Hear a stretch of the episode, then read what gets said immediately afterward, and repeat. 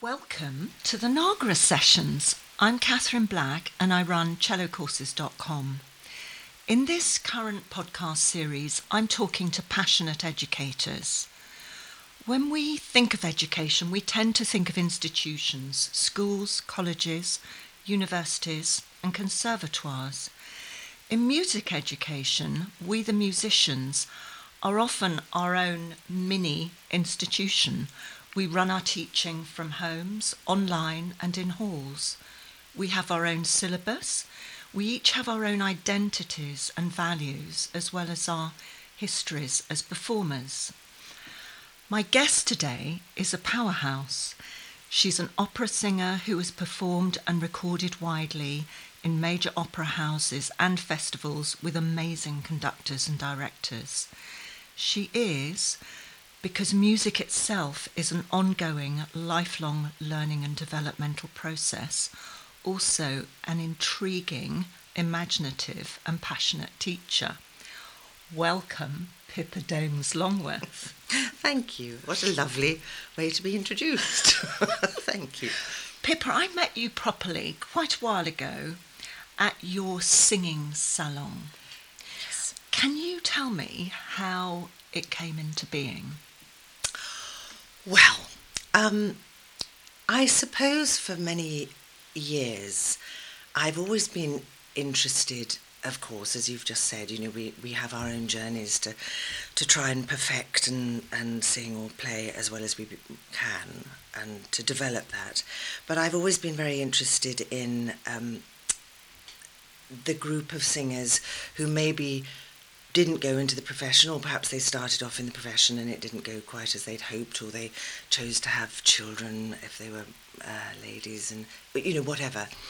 Um, these things get in the way of your initial plans, um, and I feel that there's a group of singers out there who are passionate to sing. They've trained to some degree. They're not choral singers, they're soloists. They've had one on one lessons and they've developed their voices. Um, and there isn't really anywhere for them to really flex their muscles in the in the field that I think is appropriate for them. So of course they can continue to have their one-on-one lessons and perhaps work on the you know Messiah, the mm. creation, or all the great bits of repertoire. Which I mean, there's so much repertoire that is just glorious to sing. But my my own feeling in my own career has been um, that the greatest pleasure of all is to sing with the finest of musicians around you and to make music with other people who are equally in the groove of loving the fact that you're working in an ensemble. And even if you're on an operatic stage, you will still be singing in ensemble with the other characters. But what you're not doing is trying to blend what you're not doing is trying to necessarily, um, this is a very dangerous thing to say, so I hope there's no conductors listening, um, but you're not trying necessarily to put all your consonants at the end of one moment in, in exactly the same place, because you're very much in the character mm. of, of the role that you're singing. But you are singing in ensemble, so if you're singing, for instance, one of the great Don Giovanni um, ensembles, the sextet, the trio, fantastic pieces of music. You're always in your character, but you are very much in the ensemble, and you're picking up and responding to the to the other uh, characters around you in terms of text, but also in terms of music. So of course there's that. There's things such as I remember a, a absolutely loving. It wasn't so long ago. Um, singing the Brahms viola songs with a marvelous viola player, um, Stephen Kovacevich on the piano, rather fabulous pianist. And uh, I thought that this this is a level of fun that when you're 13, 14, 15 and you think, oh, I'm singing a madrigal, fa la la la la. this is such fun. You know, when's the orchestra? I'm, I'm going to be in the orchestra. You know, and you begin to explore and then you sing a bit of St John Passion and and then suddenly the tenors and basses arrive and you think oh my god this can't get more exciting you know that that feeling of making music with other sounds and listening to each other and thereby you're in a language that in many ways is beyond words Uh, It's really Yeah. hard to put into words. And um, if you're with thoroughly musical people, it, it is a profound language. Um, and I feel now, so for instance, the Brahms viola songs, of which there's only two, but they're utterly gorgeous. Um, that same light inside me, the, the candle flame of, of the joy of that. I remember doing a, um, a, a tour with the Brodsky Quartet, string quartet. Fantastically, beautifully, beautiful playing from them, marvellous quartet. Um, and we found everything that could possibly be for a, a mezzo or a soprano and string quartet. We did bits of Elvis Costello, we did bits of Bjork, and we did Respighi's Il Tramonto, and we did some uh, classical repertoire. And the two fiddle players and the viola player stand. So as the singer, you are very much part of the quartet because you're you've got maybe a foot and a half either side of you. So r- rather like I, I think in jazz, you know, you're although you're singing, you've got the dots in front of you, and of course you're you're making a happy version of those dots. You're you're very much responding to what the musicians around you are are passing to you, and oftentimes you couldn't put it in into words, but you feel it very strongly. Um, uh, I remember the marvelous leader at that time who just played so beautifully that he he sort of lifted you onto the onto your phrase, and and it, it was like a sort of love affair. There's a whole section in the middle between the first fiddle and, and the voice. So I I've always found that hugely pleasurable, and although of course in opera there are moments when you are most definitely on your own, singing a big um, aria downstage, uh, and and that can be pleasurable as well and pressurized inevitably, but but pleasurable, and of course it's pretty much always extraordinarily fine music and a, a great pleasure to be in a position where you can invest your own response to it. But I think there's something about ensembles. So to answer your question, singing salon, I found that I had a lovely room. We just moved house, which gave me the space to have singers. So I have sort of 15, 17 singers. They come once a month. Uh, it's a date that you know if something happens that I have to move it, then um, it's it gives us 30 other days to choose. But normally it works. Um, I do concerts with him. We get asked to do concerts quite often, and uh, we had six lovely years at the Royal Pavilion in Brighton, which was a huge pleasure with a, the backdrop of the music room and the. I saw one of your productions there, and it was stunning. Yeah, uh, It well, that really was, was thrilling. It's such a beautiful Yeah. surroundings that to be able to put, I don't know, Mozart, Verdi, Puccini, Britten, Mm. whatever, in, into there was a huge pleasure.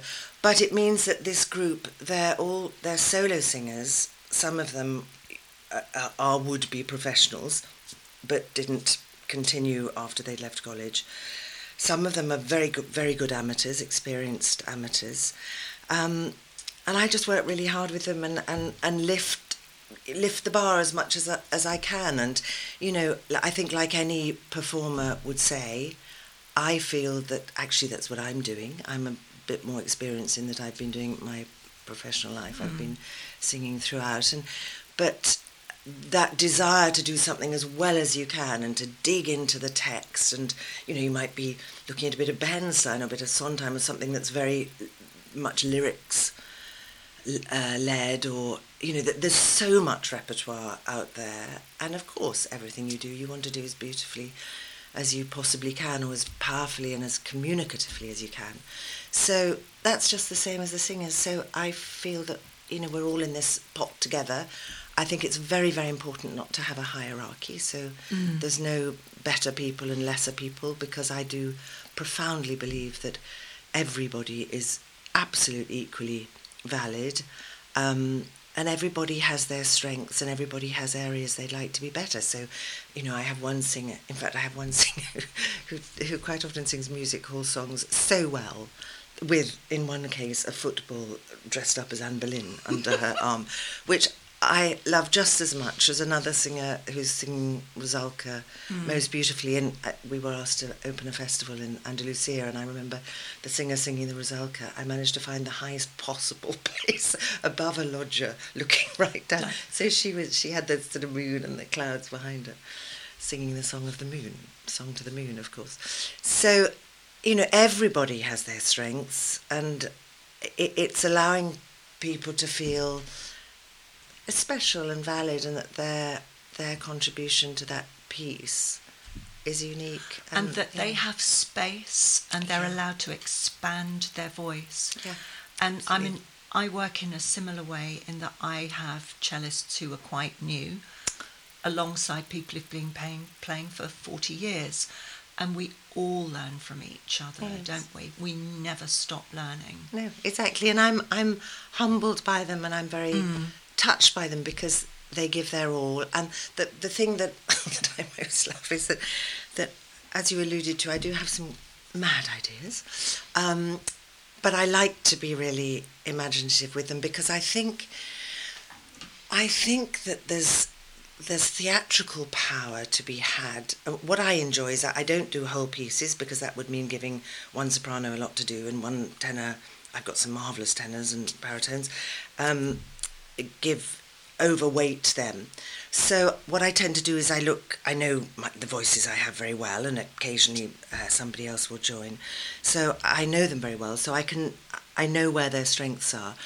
So I think that you can give everybody, so everyone's more or less doing the same amount, but you can package it in a really imaginative, fun way. And you know, sometimes that's something very, very simple, like like creating complete darkness and just having a torch under somebody's face, Yeah. and then another torch over somewhere, another torch, and and taking a very, very simple around. Or so you can you can cause the audience to gasp and think, oh goodness, you know, and where's that sound coming from? And oh my goodness, they're all. You can make magic without having to be the finest voice in the world, or you know, I wouldn't call myself a director. I'm just thinking, how can we present this in a way that that the audience are constantly going, oh my goodness, oh I didn't know that was going to happen. Oh, and they come with me. They trust me, and they come with me, and I I owe them a lot for that. You did a production in a wood, didn't you? Yes. What was that? Well, I was asked if I'd like to do something in Bentley Wildfowl, Yeah. uh, which is a fantastic wood. It's a marvellous wood. And in the wood, there are all sorts of little places where hideouts and things like that. I Yeah. don't know, all sorts of things. Anyway, I didn't just think I'll use the wood. I went completely bonkers. There was a little train there, so I thought, okay, I need a Pied Piper. So I rewrote, I, I took sections of Hansel and it became about 45 minutes long. And the audience arrived on a tiny little train and they went through a tunnel and there was a Pied Piper sitting on the top of the oh, tunnel. Wow. Very lovely clarinetist, Steve Dunbar. So he was sitting on top of the tunnel playing a bit of, of you know, da da da da da da of Hansel and Gretel. And so the audience was sort of suddenly found themselves in this tunnel filled with Hansel and Gretel sound and the Pied Piper, who then, of course, the other side led them forward, and I scooped up the back end, as it were, made sure they all moved forward. And we went on the journey of Hansel and Gretel. So we found Hansel and Gretel who were having a frightful argument with their mother, which caused them to knock over the milk churn, and she said, out you go into the forest, don't come back until you've bought lots of berries and all the rest of it. Um, and then amongst the forest, of course, we had a spectacular witch and dew fairies, and and it was magical. It was absolutely magical because the children. It, it, it felt like a journey. It was a sort of forty minute journey. It was very clear to see, um, for them to feel, you know, that Hansel and Gretel were discovering things, and then they fell asleep, and we'd instead of chicken in a basket, I had orchestra in a basket. I had to press the right buttons to get the right bit at the right time. so, you know, glorious music, the evening prayer of, of Humperdinck. Um, and that went very well, and we were asked to do that scores and scores of time. And another thing we did, actually, this was pre Singing Salon, this is another group. I took a group to um, Kenya with a colleague, and I remember that very well because we we wrote a little bit before and said we wanted to raise money for um, HIV/AIDS children out there, orphan an orphanage. I think we raised fifty thousand, so it was wow. rather good. Um, and I wrote and said, you know, would any of your children like to be in this? And I got a note back saying, Pippa, it's a lovely idea, but I don't think they really sing Mozart. I said, no, no, no, no, no, they don't have to sing Mozart. They're not going to sing Mozart. Just if they just want to come and be part and we'll invent something there and then. Which we did, which was so it started. It was in the big arboretum in Nairobi. It started in the orchestra with the the magic flute overture, and then about, I suppose, two minutes in, the overture was overrun with 200 children running in through the audience, all in bright, bright colours, and all with drums, going pa, pa, pa, pa, pa, pa, pa, pa, pa, pa, pa, pa, pa, pa, pa, pa, pa, pa. Still Mozart. and the audience wow, what's happening, what's happening, what's happening? And this wonderful energy of all these children who then, and we then went into the scene of, of the, the snake chasing Tamino. And I said to the children, now, you're a very scary snake, and you're going to go when you, just for a short time because there's 200 of you, and you're coming up this side of the stage, and you're going to go down that side. Well, of course, they were all miniature, you know, Oliviers. So they each came up, and a huge scene would involve with that little child and its hissing snake. And that was, but, but you see, completely different set of children to the Hansel and Gretel children what they had in common, which I will never forget, is, and, and as you can imagine, very, very different life experiences and expe- expectations. The look of absolute, utter wonder mm. that they're looking at people who are singing and they're making this sound, classically trained singers, that they couldn't see where it came from or what it was, but that person was singing words to them, whether it was Hansel saying, Come on, we're going into the forest or whether it was Tamino going, ooh, snakes. Um, that's really magic. And I think that that's, I, th- I think that it's just completely wonderful and positive and beneficial for everybody, including me, because I think through, over the years, as I've done odd, nutty things, I think my standing on stage has a, has a sort of a balance about it that when you first when you first leave college, everything seems to hang around your, you know, is my pianissimo on the high A going to be absolutely perfect, and do I need to alter this vowel slightly? And mm. you can very easily get so, so um, wrapped up, and particularly around technique for singers, because you, you know, ideally you don't see it happening, but it has. You have to know what you're doing in order to get what you want, and and there's always periods when you're not singing as well as other periods when. Yeah when you are. So I think it puts a balance yeah, into it all. I really, really get that. Yeah, and I think you've also done something so life changing for people, and this is the power of music, isn't it? To literally change lives. Yes. And you know, a fascinating thing happened in the pandemic, which was I was supposed to be out in um, Provence teaching on a summer school um, and it was cancelled, and it, and then it, by then it was the second time because it had been in the first lockdown, and I said to the people who ran it, "Shall I offer a weekend online um, to see if that's fun for anybody?"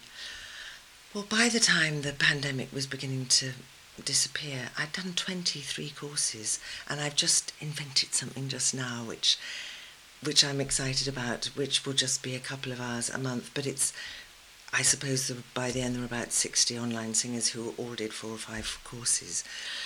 And it became a sort of family, and I mm. began to realise that through through the power of music or, or, the power of them wanting to be able to sing and learn, uh, you know, and I took different subjects, I don't know, embellishing Baroque opera or, um, uh, you know, lighter music for, for classical singers or Mozart opera or bel canto, all these different things.